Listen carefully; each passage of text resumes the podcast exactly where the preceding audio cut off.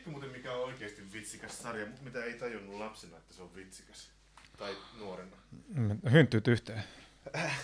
Oli hyvä. niin, mutta sen tajuskin jo silloin nuorena. Kyllä. Mutta siis toi King of the Hill, muistatko? Aa, Mä en ole koskaan oikein katsonut. Joo, kyllä mä tiedän sen. Mä oon koskaan kattonut sitä.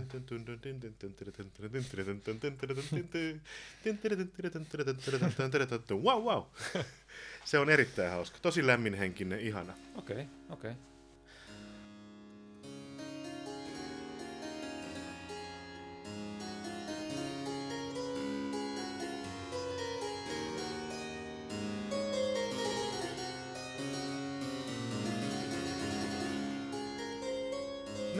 Yleisökato tai yleisöhuoli, sen kun vaan jatkuu. Siis me aloitettiin tämä pari viikkoa sitten puhumalla brändeistä.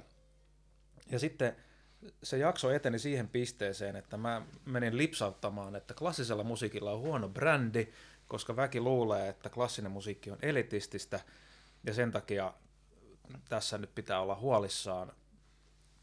Ja sitten ruvettiin puhumaan toista jaksoa, jossa me puhuttiin klassisen musiikin yleisöhuolesta. Siinä meni tunti, eikä me päästy edes alkuun. Ei oikeastaan, joo. Eli jatketaan nyt sitten. Eli lisäpöytäkirjan kimppuun täten. Tota, pitäisikö meidän siirtyä nyt asiaan, eli lehdistökatsaus. Viime jakson loppupuolella oli puhetta siitä tota, urheilupuolen yleisöhuolesta ja yleisökadosta, niin mä haluaisin lukea teille katkelman mm, Kaupunkimedian aamuset-julkaisussa lokakuussa 2018 Hannu Tuominen kirjoittaa. Vaikka yleisömääräksi ilmoitettiinkin noin pari tuhatta, todellisuudessa TPS ja valkovenäläisen Junost Minskin CHL-ottelua seurasi kourallinen katsojia. Näkymä on koominen, hallissa minne mahtuu 11 800 katsojaa. Ilmiö on tuttu koko valtakunnassa. Palvelulajien yleisömäärät jäävät kiusallisen pieniksi. Syitä yleisökatoon on pyritty selvittämään joka syksy, mutta varmaa vastausta ei ole saatu. Kyse ei ole vain kalliista pääselipusta, vaan ihmisen ajankäytön ongelmista. Ennen jääkiekkootteluissa riitti sirkan sinappi, grillimakkara ja urkuharmoni musiikki. Katsomot pullistelivat lätkästä kiinnostunutta yleisöä. Se, mitä tapahtui kaukalossa, oli oleellista – nyt yleisön houkuttelemiseksi tarvitaan spektaakkelimainen Ruotsin puolelta rahdattu lasertykeen toteutettu alkushow, Suomen suurin videokuutio ja korvia vihlova taukomusiikki, lapsiparkit ja lukuisat juottolat ja syöttölät. Silti halleilla on hiljaista. Viisasten kiveä, miten katsomuihin saadaan väkeä, on haasteellista löytää. Monia keinoja on testattu. On kokeiltu Pride-henkisiä teemapeliä, jaettu ilmaislippuja, kokeiltu eri pelipäiviä ja aikoja, mutta mikään ei tunnu auttavan. Kuulostaako tutulta? Harvinaisen tutulta. Hämmästyttävän samanlaisia on ongelmat kaikkialla siis vai? Mä luulen, että oli se mikä tahansa ala, niin huoli yleisöstä on todellinen ihan vain sen takia, koska aloja alkaa olla jo tosi paljon. Siis televisiota, teatteria, urheilua, konsertteja. Sitä on niin paljon, että kaikille ei voi riittää yleisöä. Eli siis nyt puhutaan ihan vain numeroista, että ihmiset samassa suhteessa ehkä osallistuu tapahtumiin kuin ennenkin, niitä on vain enemmän vai? Mä luulen näin. Ja sehän on toisaalta tosi kiva juttu, että on mistä valita. Mutta Suomi on pieni maa. 5,5 miljoonaa ihmistä ei voi joka ilta ehtiä viihdyttämään itseään joka paikkaan, etenkin kun himassakin on aika kivaa. Niin, ja kun kuitenkin esimerkiksi urheiluruudulla ja puoli yhdeksän uutisilla taitaa olla miljoona luokan yleisö tänä päivänäkin vielä. että siitä otetaan saman tien miljoona pois jo. aivan, aivan. Mutta se on tavallaan aika lohdullista, että myös TPS on ollut huolissaan yleisöstä. Mm. Mä oon kuvitellut, että lätkä, jos mikä kerää väkeä. No tämä on tämä kausikonsertti-ilmiö, että ilmeisesti semmoiset matsit, joilla ei koeta olevan mitään ratkaisevaa merkitystä, niin ne ei kiinnosta. Ja klassisessa musiikissa itse asiassa mä oon huomannut ilmiön, että toivotaan nimenomaan, että olisi enemmän tämmöistä kertaluontoista yleisöä. Mm-hmm. Eli markkinointia pyritään ohjaamaan siihen suuntaan, että tuu käymään kerran, tuu käymään kaksi, mutta älä osta kausikorttia, tai osta vaan kausikortti, mutta tavallaan halutaan, että olisi mahdollisimman paljon vaihtuvuutta yleisössä. Miksi? Tätä mä oon aina ihmetellyt, mutta tästä on puhuttu ainakin tuolla käytävillä, että oispa vaan enemmän vaihtuvaa yleisöä, oispa enemmän satunnaista yleisöä. Ehkä sitten takaraivossa kuitenkin kolkuttaa sellainen, että jos meillä on tarpeeksi satunnaista yleisöä, niin kyllä ne ostaa kausikortinkin sitten, kun ne huomaa, että se kannattaa. Osa jää koukkuun. Osa jää aina koukkuu. Mutta hei, haluatko numeroita tästä? Anna tulla. Mä taas vakoilin noita Suomen Sinfoniaorkesterit ryn tilastoja. Siellä on myöskin, toteutetaan parin, kolme, neljän vuoden välein, mitä se nyt on, toteutetaan semmoinen yleisötutkimus. Ei pelkkiä numeroita, vaan myös, että mitä siellä on koettu. Niin arvaapa, mikä prosentti vastanneista, pitää muistaa, että ei kävijöistä, vaan vastanneista se vaikuttaa jollakin tavalla varmaan, niin mikä prosentti vastanneista oli tyytyväisiä tai erittäin tyytyväisiä? No, ainakin puolet, sanotaan nyt 70. 97 prosenttia. Okei, okei. Vaikuttaako huolestuttavalta? Ei se vaikuta yhtään huonolta, että ihminen, joka tulee konserttiin, on hyvin, hyvin suurella todennäköisyydellä tyytyväinen siihen. Mm. Myöskin se, että siellä kysyttiin myöskin, että oletko suositellut ystävällisi tai jotain tämmöistä, ja sekin oli 97 prosenttia, ja että lukemat oli siis ihan käsittämättömiä, siis diktatuurien vaalituloksia muistuttavia. tai, tai Suomen presidentin vaaleja. niin mä sanoin. no ei, vitsi, vitsi. Hei. niin, mutta siis, et miss, miss, jos tulokset on tällaisia, ei millään muulla alalla voi olla näin korkeita niin kuin, prosentteja.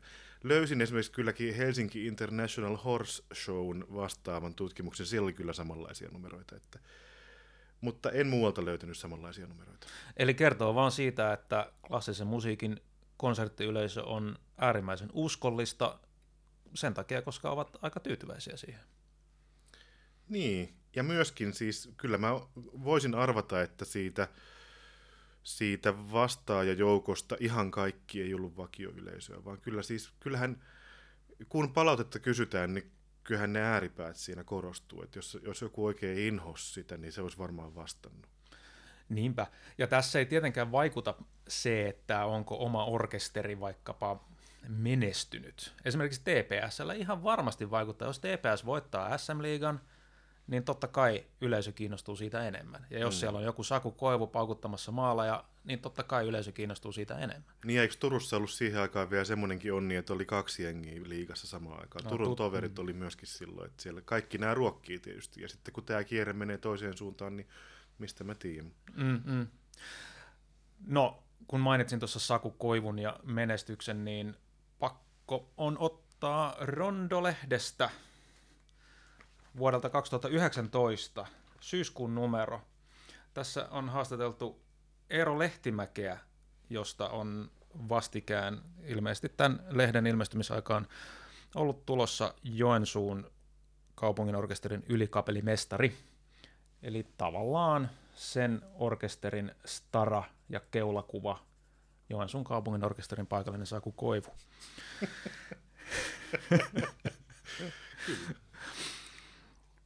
No, Lehtimäki on myöskin ollut sitä mieltä, että nyt täytyy uudistaa vähän konserttikokonaisuuksia ja saada väkeä enemmän liikkeelle. Tavoitteena on, että jokaisessa konsertissa olisi sekä jokin yllättävä biisi että jotain tuttua. Esimerkkinä tästä on itsenäisyyspäivän konsertti, jossa Sibelius, Klami ja Rautavaara saavat seurakseen Felix Zengerin Beatbox-konserton. Japanilaisen musiikin konsertissa taas kohtaavat maan modernismi, elokuvamusiikki ja siellä asunut Per Henrik Nordgren. Lehtimäki aikoo olla Joensuussa koko kaupungin Eero, joka on ihmisiä lähellä ja jolle voi tulla juttelemaan. Hän on havainnut paljon turhia ennakkoluuloja. Ja sitten Lehtimäki kertoilee, että minkälainen fiilis kaupungissa on. Tämä on aika tyypillistä klassisen musiikin sinfoniaorkestereissa, nimenomaan siis sinfoniaorkestereissa, että on ylikapelimestari joka on orkesterin keulakuva ja joka antaa orkesterille kasvot ja johon sitten ihmiset joko samastuu tai ei samastu.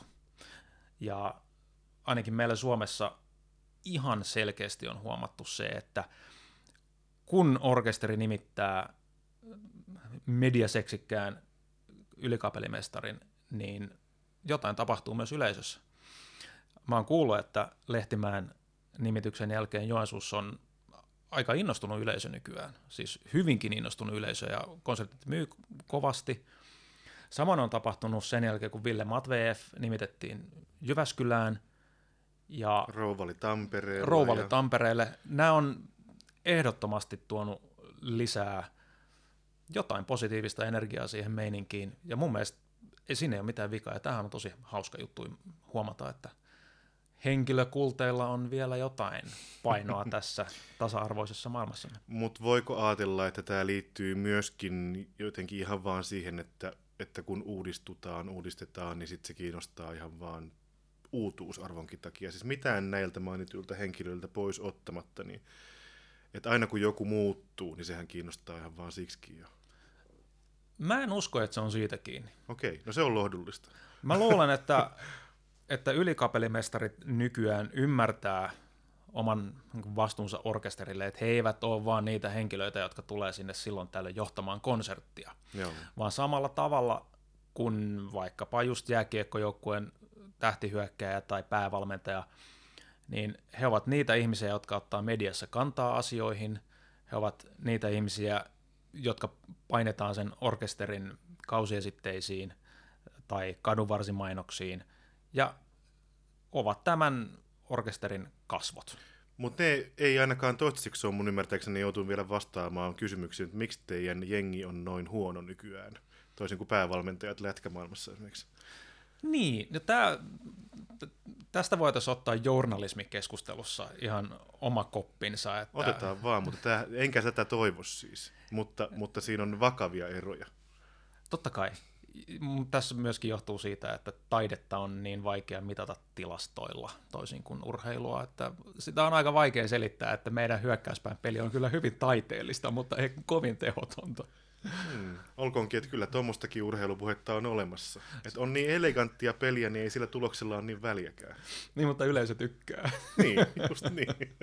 Säveltaide toimikunta. Näin, no mitäs sitten? Saanko kertoa terveisiä toiseltakin alalta, Anna missä on yleisöhuoli? Tänne, tänne vaan kaikki. Tämä on tota... Mm, hetkinen. Inka Soverin haastattelussa Iltalehdessä syyskuussa 2018 on ollut iskelmälaulaja Kyösti Mäkimattila. Otsikolla Kyösti Mäkimattila kritisoi radiohaastattelussa tanssilavakulttuurin liittyviä ennakkoluuloja. Vuoden 2013 tangokuningas Mäkimattila nimettiin viikonloppuna toista kertaa Tampereella vuoden tanssittajaksi Laulaja kertoi Radio Pookin haastattelussa näkemyksiään tanssilavakulttuurin nykytilasta. Hänen mielestään tanssilavoilla käymiseen liittyy liian paljon ennakkoluuloja. Käsitys siitä, että tanssilavakulttuuri olisi joko ikäihmisten nuhjuinen korni- ja noloharrastus, tai se, että se vaatisi jotain tanssikurssien käymistä ja erityistaitturuutta, ovat kaksi harhakäsitystä, jotka tulisi saada jotenkin oikaistua. Mielestäni sinne tanssilavoille sopivat ihan kaikki – Sellaiset, jotka haluavat viedä tanssitaitojen äärimmäisyyksiin, ketkä haluavat vain tulla illanviettoon ystäviensä kanssa etsimään elämänkumppania tai esimerkiksi fanittamaan orkesteria. Minun mielestäni sinne tosiaan mahtuvat kaikki. Näinkö sanoi Kyösti Mäti- Mäki-Mattila? Näin sanoi. Kuulostiko tutulta? Jälleen kerran. Sä oot löytänyt hyvät, Joo. hyvät lehdistökatsaukset. Mäki Mattilan huoli on varmasti ihan aito, ja mä voisin kuvitella, että kyllä tanssilattiakulttuuri on paljon kovemmassa huolessa kuin klassinen musiikki. Niin, siellähän se huoli on siis realisoitunut. Et eihän ilmeisesti pääkaupunkiseudulla, onko se enää se pavi jäljellä vai miten. Et, nimittäin meidänkin nuoruudessa vielä Helsingin kantakaupungissakin oli pari, ellei kolmekin tanssipaikkaa. Vanhan tanssikella. Kyllä. Ja Siltasaaressa oli, mikä se oli, en muista nimeä enää. Ja se, Sillan korva, en mä muista. En mäkään muista, mutta kuitenkin. Et oli ainakin kaksi. Joo. Lavatanssi, ja vanhalla siis oli päivätanssejakin suorastaan. Et Ja televisiossa näytettiin näitä Lauantai-tansseja. lauantai-tansseja. Kyllä. Niin. Mutta se on faktaa, ja siitä on puhuttu, puhuttu siis paljon, ja se ei ole kyseenalaista, etteikö lavatanssi toiminta ja varsinkin business olisi siis oikeasti niin kuin ihan tosi suurissa vaikeuksissa. Mutta luuleeko tosiaan, että se johtuu siitä, että ihmiset kuvittelee, että he eivät kelpaa tänne tanssilattialle, koska he eivät tunne tarpeeksi tanssiaskelia tai että he- heiltä puuttuu koulutusta? Mä luulen, että se on vaan se, että, että sitä lauantai-tanssia ei näytetä enää telkkarissa, koska siitähän sai kyllä selkeän kuvan, että mitä tarvitsee osata, että voi mennä. Eikä tarvinnut osata paljon mitään. Tätä juuri tarkoitinkin. Mutta mä luulen, että semmoinen yksi käännekohta oli, muistatko silloin kun neloskanava aloitettiin? Kyllä. Niin siellähän oli semmoisia ikään kuin, se oli vähän semmoinen, vähän semmoinen uudenlainen. Siellä oli semmoisia vähän niin kuin antimainoksia. Musta se oli semmoinen kellarihumppa-mainos esimerkiksi. Sillä, Joo, siinä, mä, muista se meni mulle ihan täydestä ekalla kerralla. että siinä siis näytti lauantai-tansseilta ehkä vähän VHS-mäisempi kuvanlaatu. Ja sitten siihen yhtäkkiä kesken sitä ikään kuin mainosta tuli, että jotakin ihan muuta. Joo, ja tästähän neloselle tuli tämä sivukanava Jim, Aivan. joka on muuten ihan sitä samaa kuin kaikki muukin oikeesti. Mutta ovat paketoineet sen tähän JIM. Näin. Mutta toisaalta on tällä lavatanssikulttuurillakin ikään kuin semmoinen nouseva trendinen haaransa, että onhan nyt muutama vuosi järjestetty kaupungissa kaupunkilaisille nuorille näitä juhannustansseja ja muita. Mikä se on? We, Joo, ja love, va- we, we love Helsinki-tanssit, eikö se ole sen nimi? Joo, ja vappuna on Vallilassa tanssit, Kyllä. mutta kertavuotisena nämä ei ole kyllä ihan kuin hyvä otanta siitä, että, että onko, onko tanssilavakulttuurista tulossa yhtään sen suositumpaa. Ei, eikä se varsinkaan siis tiloja ja kiinteitä kuluja kata, mutta siis ehkä toivoa on sielläkin. Niin, mutta joka tapauksessa tämä oli hauska muistutus siitä, että sekä urheilussa että niin sanotusta viihdemusiikissa koetaan samanlaista huolta yleisöstä kuin klassisessa musiikissa, mutta heillä on kyllä ihan oikeasti jotain dataakin osoittaa siitä. Että ei meidän klassisessa musiikissa tarvi olla huolissamme yleisöstä. En, ainakin täällä Helsingissä, niin kun musiikkitalo tuli, niin eihän konsertteihin meinannut päästä muuta kuin mm. suhteilla. Ja kuten sanottu, siis Suomen sinfoniorkesterit on ei ainoa, mutta semmoinen ehkä helpoimmin saatavissa oleva valtakunnan laajuinen klassisen musiikin toiminnan numeraalinen mittari, se niiden vuositilasto. Niin siellä ollaan nyt, ne nyt löytyy tällä hetkellä vuodesta 96 saakka, ja silloin oli luokkaa niinä vuosina 800 000 vuosikävijää, ja nykyisin on luokkaa miljoona, kaksi miljoona 300 000. Revis siitä nyt sitten yleisö katoaa. Niinpä. Mutta tämä on nyt sitten, meidän jakson yläkäsite on brändi. Mm. Mä en ymmärrä, minkä takia klassinen musiikki on niin kovasti brändäytymässä tämmöiseksi A, elitistiseksi, mutta B, Auringonlaskun alaksi. niin, mikä ihme vimma on saada näyttämään siltä, että meitä ei kuunnella, ja nekin, jotka kuuntelee, niin ne kuuluu johonkin Erityisryhmä. erityisaristokraattiseen ryhmään. Joo. Mä en ymmärrä. Jos mikä tahansa ravintola tai yökerro tai joku muu ala, joka on täysin riippuvainen yleisöstä, kävisi lehdissä valittamassa sitä, että vitsi kun kukaan ei tuu tänne, ja nekin kun tulee, niin ne on vaan tosi rikkaita. Ja vielä huonompi mun mielestä on se, että, että semmoinen äh, ikään kuin ei ihan nyt niin kuin valtakunnan median journalismi, mutta siitä hiukan paikallisemmalle tasolle, niin saattaa oikeasti vakavissaan aloittaa näitä puffijuttuja, että klassinen musiikki usein koetaan, tai klassisella musiikilla on elitistinen kaiku. Tai että siis, miten voi olla mahdollista, että alan journalismikin jollakin tavalla perustuu siihen, että anteeksi nyt ensin, mutta ollaan me silti olemassa. Niin, siis toi, toi mitä mä äsken sanoin, niin klassinen musiikkihan ei sitä ylläpidä se, sitä myyttiä tahallaan ainakaan, vaan se vaan nyt sattuu olemaan niin, että tästä nyt puhutaan auringonlaskun alana. Joo. jota kuuntelee ainoastaan ne, joilla on hirveästi rahaa ja ikää. Mä yritän ainakin siis aktiivisesti estää, ettei mun suuhuni koskaan laita mitään, että tää on jotain marginaalia tai tää on jotain hankalaa tai tää on jotakin outoa tai noloa tai epätrendikästä tai mitä hyvänsä. Että se, se nimittäin sinne lipsahtaa. Toimittaja kirjoittaa sen, vaikka se sanoisi, ellei erikseen poista. Toi on itse asiassa hauska, mitä nyt sanoit.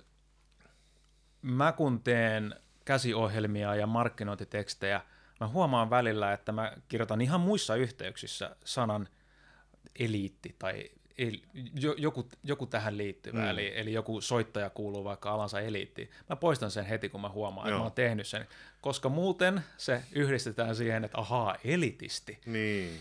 Ja mä huomasin, kun mä luin Yhdysvaltain presidentinvaaleista uutisia, tai oikeastaan kongressivaaleista, että tämmöinen sama huoli on myöskin demokraattipuolueella ollut. Mutta he ovat elitistisanan sijasta huolissaan sanasta sosialisti.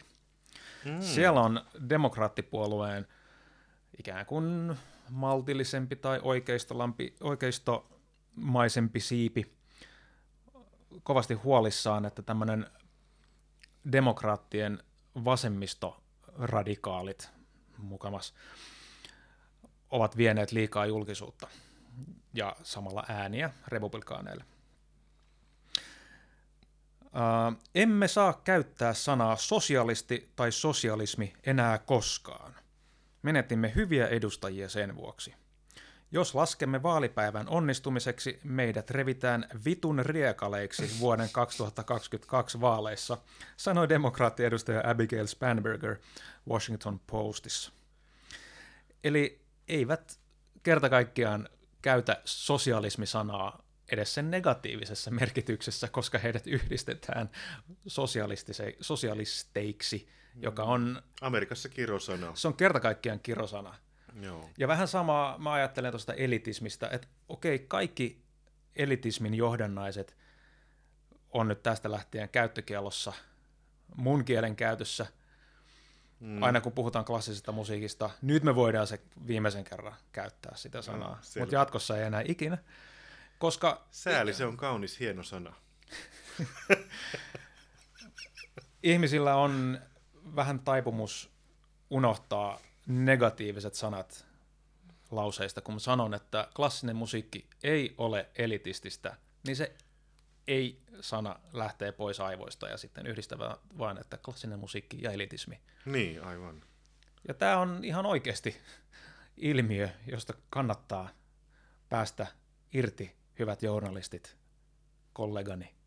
Lopettakaa se elitismistä puhuminen, kun se ei vaan pidä paikkansa. Niin sekin Hesarin juttu, mikä täälläkin on mainittu jo tämä hiljattainen, että tehtiin tutkimus, että klassisen musiikin kuuntelijat ei ole elitistejä. Niin miltä se tuntuu? No joku elitismi juttu siinä oli jotenkin. niin, niin. Et kun koitetaan vuodesta toiseen hakata jotain myyttiä palasiksi, niin se näyttää siltä, että se myytti on todellinen. Joo. Vähän niin kuin kaikista kiihkeimmät ateistit käyttää kaikki energiansa perustellakseen jotain, mitä ei ole olemassa. Aivan. Säveltaidetoimikunta. Hei, vielä tätä musiikin, ja, tai klassisen musiikin erityisesti ja urheilun suhteesta. Muistatko sen, sen jutun, että klassisen musiikin konserteissa Saksassa käy enemmän ihmisiä kuin Bundesliga-otteluissa? Mä muistan hämärästi tuommoisen otsikon nähneen, joo. Se oli siis Hesaris 2017 keväällä Vesa Sireen tämmöisen uutisen toi meille tänne Suomeen. Ja, et okei, ää, Saksa on iso maa ja siellä on paljon konserttisaleja. Siellä on suhteessa melkein yhtä tiheä orkesteriverkosto kuin Suomessa. Mutta silti, että jos ne Bundesliga-matsit pelataan siis esimerkiksi 50 tai 80 000 päisille yleisöille per kerta, ja niitä on paljon. Siellä on 18 jengiä muistaakseni. Niin on tämä nyt aika kova juttu mun mielestä, jos ajattelee. Koska tämä myöskin pätee itse Suomessa. Vaikka täällä nyt ei ole volyymit tuossa jalkapallossa ihan samoja. Niin silti kyllähän se imago on se, että miten ihmeessä muka voisi klasarikonserteissa käydä yhtä paljon tai varsinkaan enemmän jengiä kuin veikkausliigaotteluissa. Mutta näin se vaan kulkaa on. Yleisö kato. Oliko tuohon saksalaiseen tutkimukseen otettu siis operatalot mukaan? mun ymmärtääkseni siinä ei ollut oopperataloja, mutta sen voi joku nyt käydä googlaamassa. No. No. Oli tai ei, niin on se kova. Joo, Saksassa on oopperatalojakin varmaan 50. Oh. Et mut ne vetää yhteensä yhden stadionellisen. No aivan, se on totta. Että joku suhteellisuus nyt tässäkin löytyy. Että. Mutta tämä klassisen musiikin brändi on itse asiassa huono vaan sen takia, että tätä pidetään yllä. Mm. Tätä Itse inhoa ja vähän häpeää. ruikutuskulttuuria. Ruikutetaan, että kun meistä ei kukaan tykkää, ja nekin kun tykkää on vääränlaisia. Ja... No. En mä ymmärrä. Lopettakaa. Mä tuohdun. Potaska. Hei, mennään pirteimpiin aiheisiin. Otetaanko laatikon avaamishetki, eli Unboxing-hetki.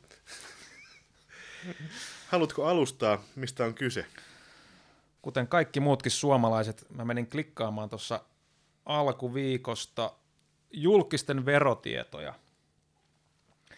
Ja mä suureksi hämmästyksekseni huomasin, että jonkun otsikon mukaan nuori teini-ikäinen tubettaja on päässyt kuusinumeroisille tuloille videoilla YouTubeen, jossa hän availee laatikoita ja kehuu sitten niiden sisältöä.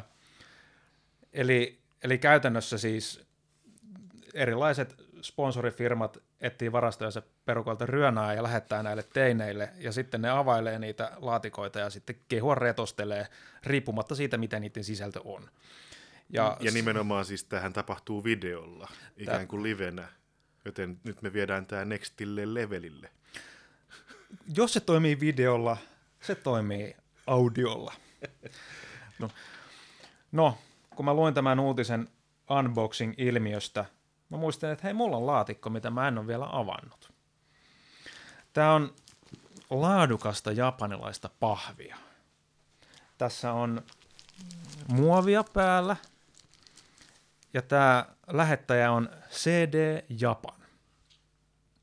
On Tokiosta. Tämä on Nihonbashi Horidome Cho nimisestä paikasta. Uskon, että se on osoite.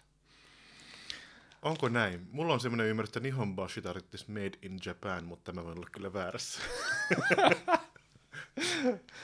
Mä, ehkä se osoite on Made in Japan. No niin, Mä hain tuolta pari työkalua. Mulla on tässä sakset ja tämmöinen pieni terävä veitsi. Niin pitäisikö tällä veitsellä nirhata se muovi siitä ensin pois? okei. Okay. Varovasti. Ettei tää turhaan tää hyvä japanilainen muovi mene tota, särki rikki. Näin se lähtee täältä. No niin. Kuulettekin varmaan, kun tämä tämmöinen hyvä japanilainen liima tässä tota, antaa periksi hiljalleen. Se on semmoista liimaa, että se kestää tosi hyvin kuljetuksen, mutta myöskin se on helppo avata. Kyllä, siis laadussa, la- laadukkaan tavaran tunnistaa aina. Ja erityisesti toi muovi kuulostaa siltä, että siihen on pantu sydän ja sielu. No niin, katoppa sillä aikaa, kun mä jatkan tämän muovin kanssa, niin katoppa mitä toisella puolella paperia lukee. Tämä on hyvin virallisen näköinen paperi ja tämä on tulli-ilmoitus. Niin, tässähän tässä muovissa kerrotaan, että Customs Documentation Enclosed. No niin, sehän on selvä. Ja tästä tilaamisesta täytyy sanoa sen verran, että kun se meni tuonne Suomen tulliin, niin sieltä tuli ensin tietysti ilmoitus, että tullin haaviin on jäänyt paketti, jonka olet tilannut Japanista. Se heti vähän säikähdit. No, mä heti säikähdin, koska kokemukseni tullin haaviin jäämisestä rajoittuvat näihin subTVltä nähtyihin TV-ohjelmiin kuin mm. Australian rajalla. Aivan, joo.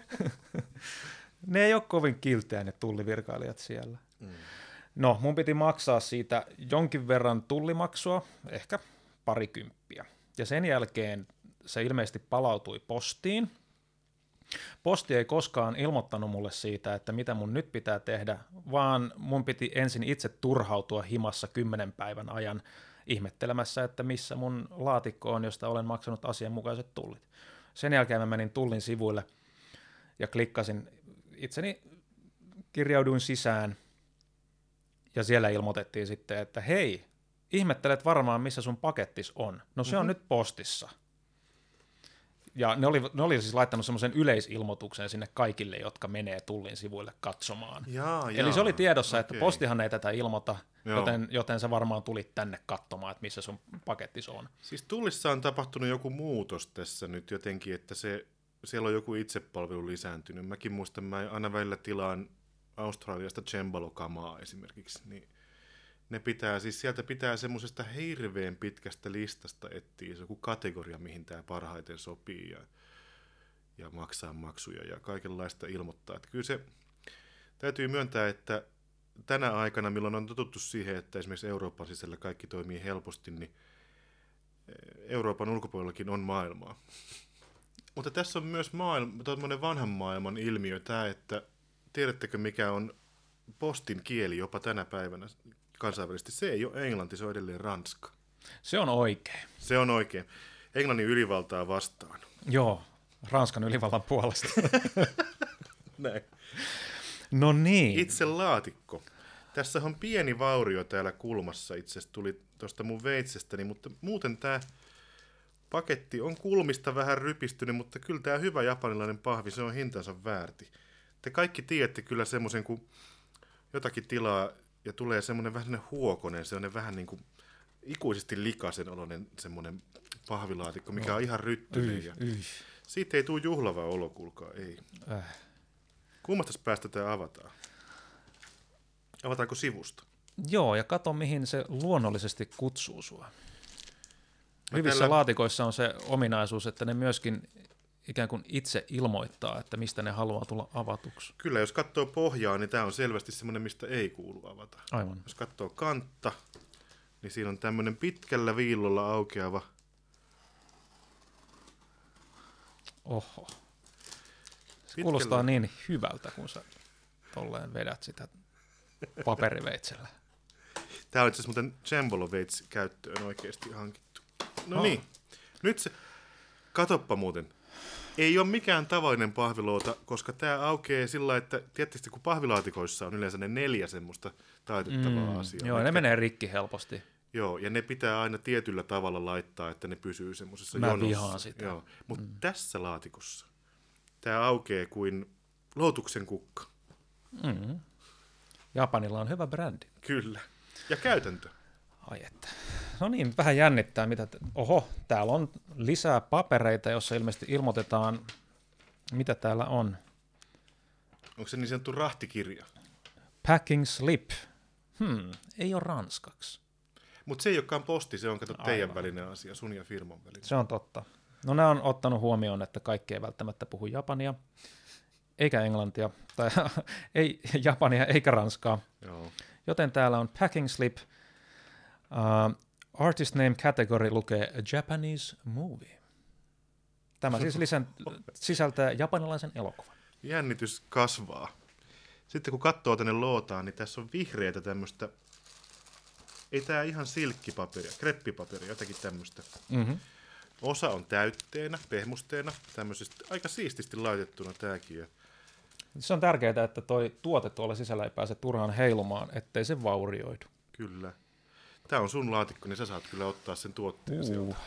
No niin, lisää vihreätä paperia. Ja mä pystyn jo sormenpäälläni kokeilemaan, että siellä on kuplamuovi tämän alla. No se ei tosiaan kyllä päässyt vaurioitumaan sitten tässä. Joo. Ja otetaan tämä paperi pois.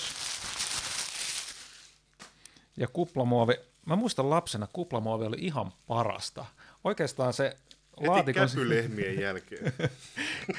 se laatikon sisältö ei sinänsä ollut ehkä niin hienoa kuin tämä kuplamuovi, koska tästä kuplamuovista riitti iloa paljon pidemmäksi aikaa kuin melkein mistä tahansa Legosta. Mm-hmm. Ajattelin, jos se jokaisen näistä kuplista yksitellen paukutat, niin kyllä siinä aika monta tuntia saa kulumaan. Toi tuntuu myös jalkapohjassa kivemmältä kuin Lego. Ota, mun on pakko tehdä. Ah. No, niin. Eli punainen pahvikotelo, mikä on päällystetty laadukkaalla muovilla. Japanilaista laadukasta muovia, ja siinä lukee isolla fake. F-A-K-E. Joo. Mistä se on kyse? Tässä on dokumenttielokuva japanilaisesta säveltäjästä nimeltään Samuragochi. Mm-hmm. Ja se oli tapaus tuossa noin vuonna 2014 taisi tulla, tai 2012, nyt en muista kumpi. Tuli julki tällainen pitkä pitkä vedätys japanilaisessa klassisessa musiikissa. Säveltäjä nimeltä Samura Gochi, joka oli 90-luvun lopulta lähtien tehnyt huikeeta uraa säveltäjänä, kuurona säveltäjänä, rampana säveltäjänä. Hän paljastui vuonna 2012 tai 2014, että A. Hän ei ollut kuuro, B. Hän ei ollut rampa, C. Hän ei ollut säveltäjä. Kas.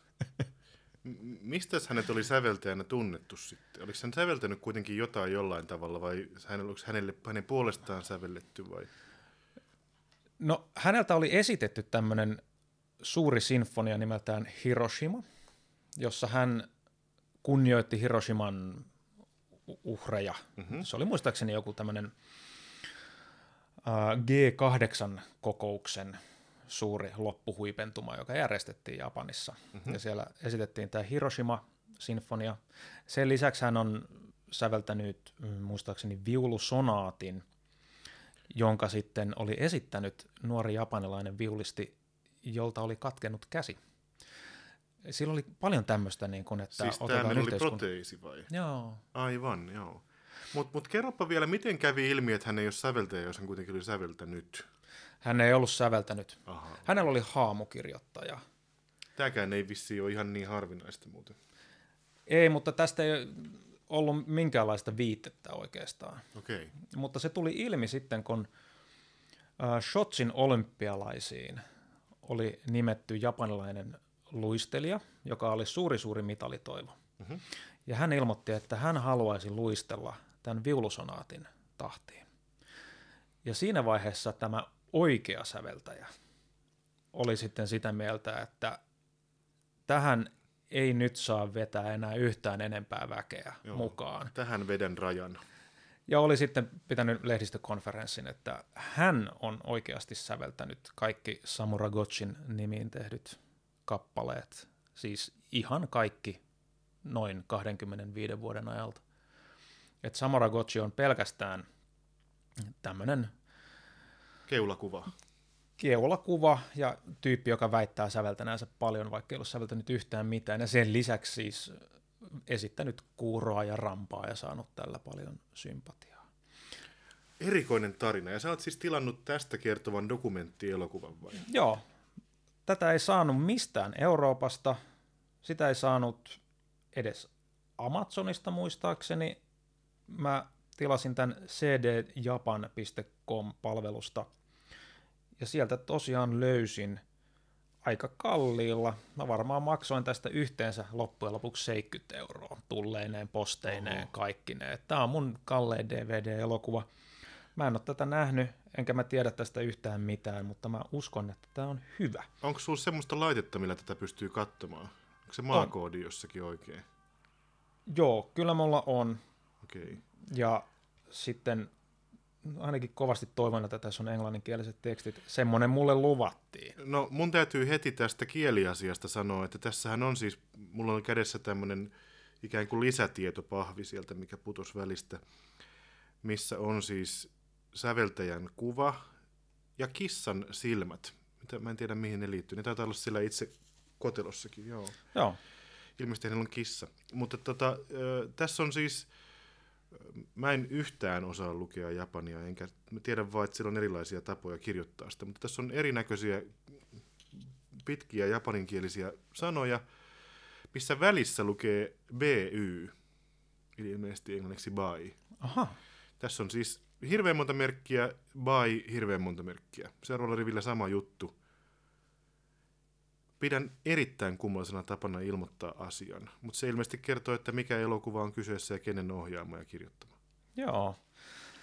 Ja nyt jos avataan tämä paketti, DVD-elokuva ja ne kannet, tämä on perinteinen muovinen DVD-kansi, Kaikille tuttu 90-luvun loppupuolelta. Ja on mainoksia, on sitten sisälehti, josta joudun pettymyksekseni huomaamaan, että se on yksinomaan japaniksi, eikä siinä ole mitään, ei sanaakaan. Englantia nyt kun tätä Eikö edes BY? ei löydy BYtä, mutta on sentään kuvia tästä Samuragochista, joka näyttää kovin katuvalta näissä kuvissa.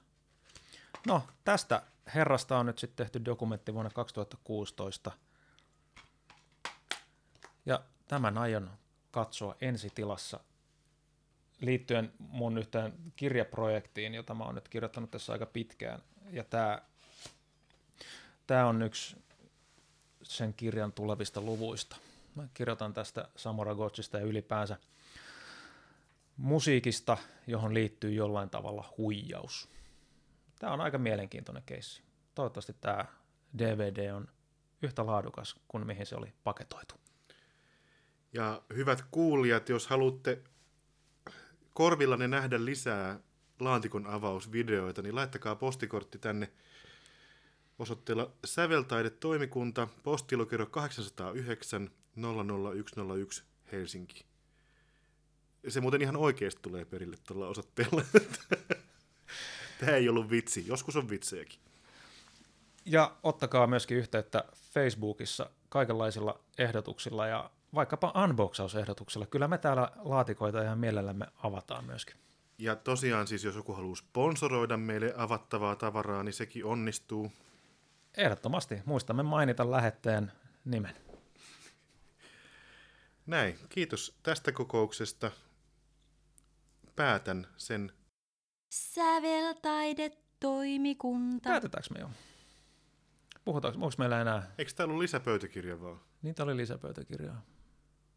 Oli, oli, oliko me joku semmoinen loppukaneetti brändeistä, että... No, ei no, oli, on- olihan, meillä, olihan meillä itse asiassa aika lailla loppukaneetti siinä, että, Oli, että oli, lopettakaa nyt siitä puhuminen. Niin. Mm. On mulla pari pointtia, mutta ne vaatis pidemmän keskustelun, mutta mä en jaksa enää. Niin, ja on ne nyt varmaan tullut jossain määrin jo esille vai? Ei ole vielä sitä esimerkiksi, kuka kuuntelee Mankiisia nykyisin.